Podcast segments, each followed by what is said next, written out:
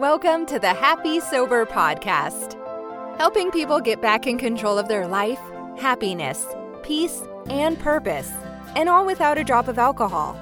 For more information and to book your place on our next free quit drinking webinar, visit www.stopdrinkingexpert.com. And now, here's your host, Craig Beck.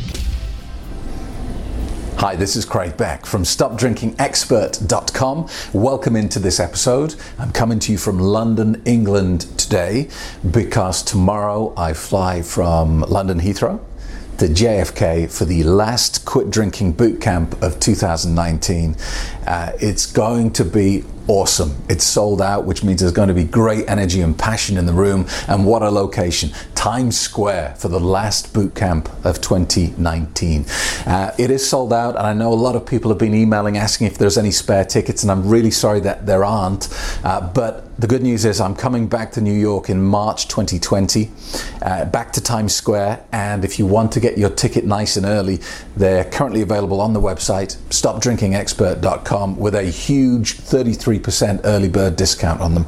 Uh, I'm also in London, England in February 2020 for the first boot camp of next year as well. Those tickets are online as well, stopdrinkingexpert.com. So, today, in the episode, I want to share a little secret with you. I want to share a post from inside the secret hidden Facebook group that my online members use to chat, make friends, and support each other. Because I saw a really interesting post yesterday from a guy who'd done my online course and had come back into the group to say that he is now 15 months sober. But it wasn't a celebration this was not a joyous post. In fact, he was very unhappy.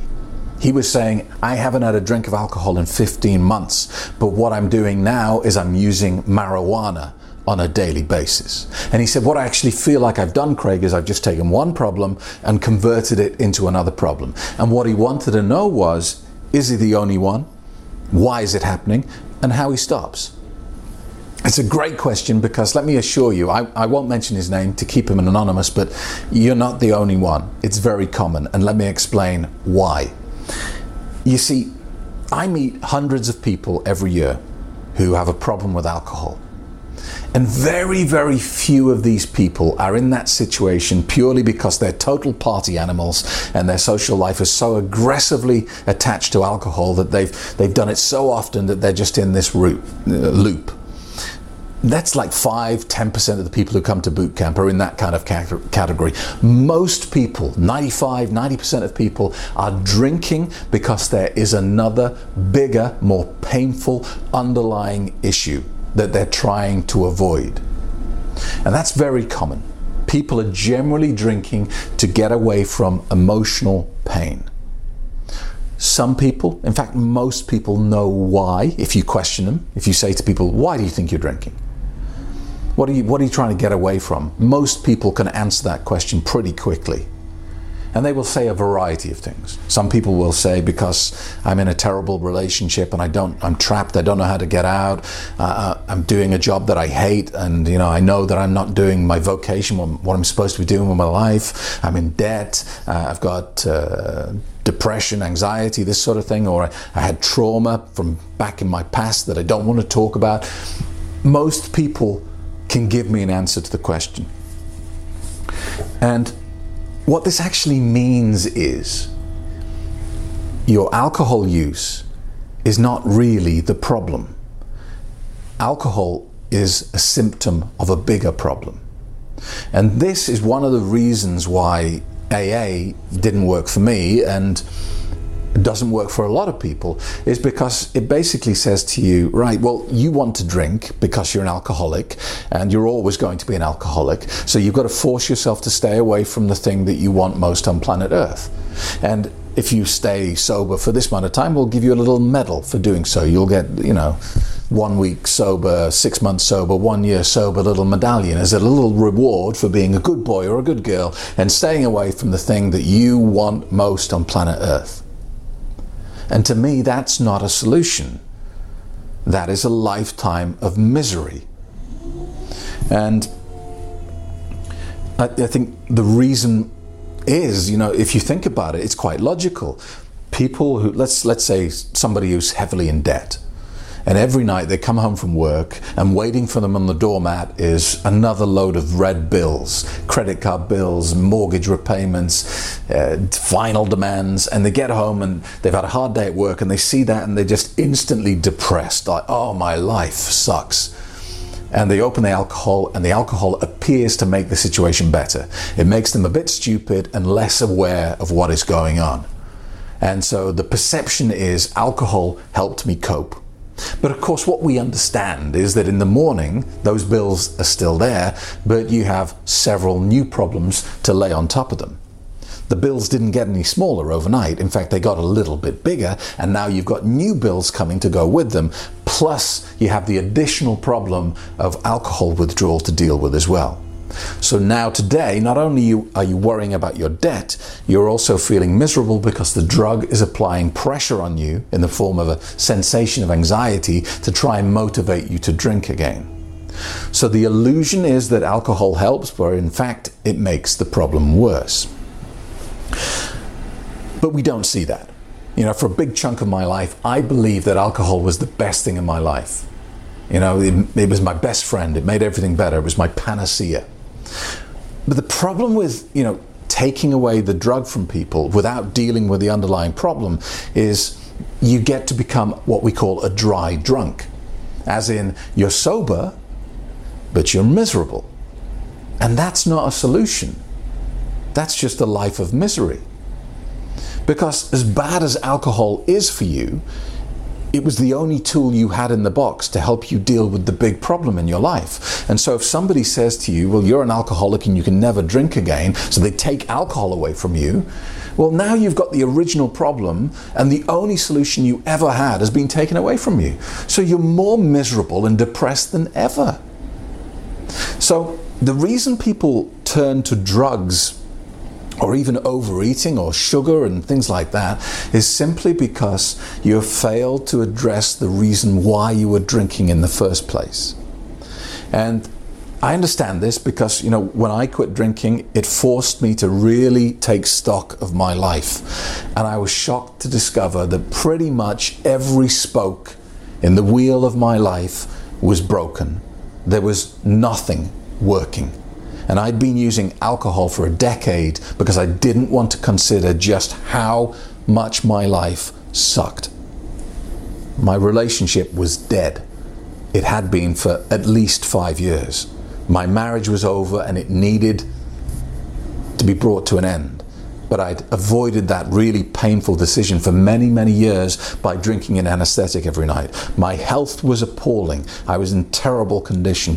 My finances were a disaster. I was heavily in debt. I had mortgages and remortgages and credit cards all over the place. I couldn't breathe for the, mon- uh, the minimum monthly repayment I had to pay on my debt. I was in a career I no longer enjoyed. I was doing a three hour commute to go and work for a guy who didn't respect me and I didn't respect him and pretty much was on a track to nowhere. Everything in my life was a disaster. And I wish I could convey to you just how dramatically different my life is today from how it was back then. And you might be thinking, well, good for you, Craig. Whoopie doo. Hope you're happy.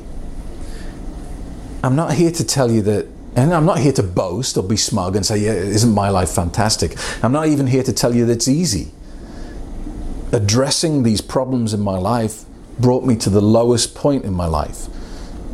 Some of the most painful years of my life were as a direct result of dealing with all these issues that were turning me to drink. It was not easy to bring my marriage to an end. It was painful. It was devastating for everyone involved, and it wasn't quick. It took years of misery to sort out, but it needed doing. My health wasn't fixed overnight. My finances took me close to a decade to sort out and get to the point where I'm debt free. These were all really difficult things that I did. And they weren't easy and they were very painful. And I did them anyway. And I encourage you to do the same. If you've stopped drinking and you're still looking for something to take the edge off life, because that's how people describe it. I just need something to take the edge off, or I just need something to help me cope with the pressure of life. If that is your mindset after you've quit drinking, I encourage you to see that for what it really is. It is not a sign that you need marijuana or heroin or sugar or any other external substance to enhance your life. It is a very clear and obvious sign that something needs attention and it is something that's going to be a little bit painful. And I think this is why most people don't deal with this because you have to do something that you know is going to hurt. You're going to have to pick at an old scab and make it bleed a little bit for you to make it better. And it's not that everyone I meet, you know, at boot camp have tried everything and they just they, they don't know what to try next. It's exactly the opposite. They've tried nothing for the most part. They've had this pain in their life for so long and they've, they've just kept burying the demon in the back of their head for years and decades often. And the thing is about these demons that we bury is they don't die when you bury them. They just fester and mutate and change and grow. And unless you dig them up, face them, and kill them, these demons are going to stay with you until the end of your life. You are going to take these problems to your grave with you unless you deal with them now. I understand that it's scary, but I encourage you to face the fear and do it anyway because this is the only way you find peace. And unless you have peace within yourself, you're always going to be looking for an external solution. You're always going to be hankering back to the days when you could open a bottle of Jack and that would make your problems go away for a couple of hours. Unless you achieve peace in your life, this is always going to be a nagging, persistent problem for you. Um, and I, I know most people don't want to do this, I get it but see it as your as your mission. After you've quit drinking, this is what you have to do next. And if it's trauma from your childhood, then I encourage you to go and get therapy and deal with it. Timeline therapy is very good for this sort of thing. It's not a very well known type of therapy, but it's very powerful for helping deal with people deal with past trauma and post traumatic stress. And what it does is it allows you to go back in time through your imagination, back to these specific events that are causing you misery, and see them again without the emotion.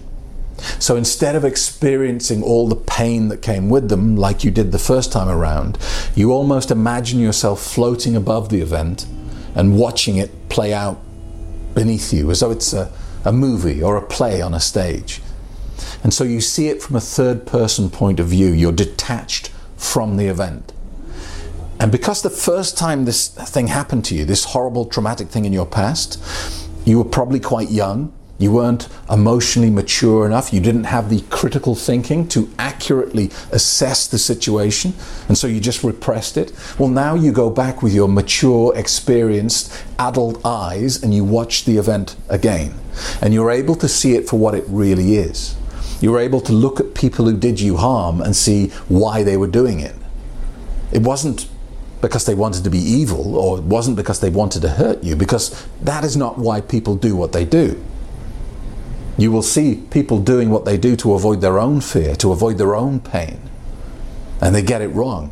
And what this allows you to do is to take all the sting out of this event, all this negative power that is still lurking deep in your subconscious mind. Now, I get when people say, hang on, Craig, hang on. You have no idea what horrible things happened to me and what this person did to me or that person did to me. How dare you say that I have to go and forgive them? And I absolutely don't say that.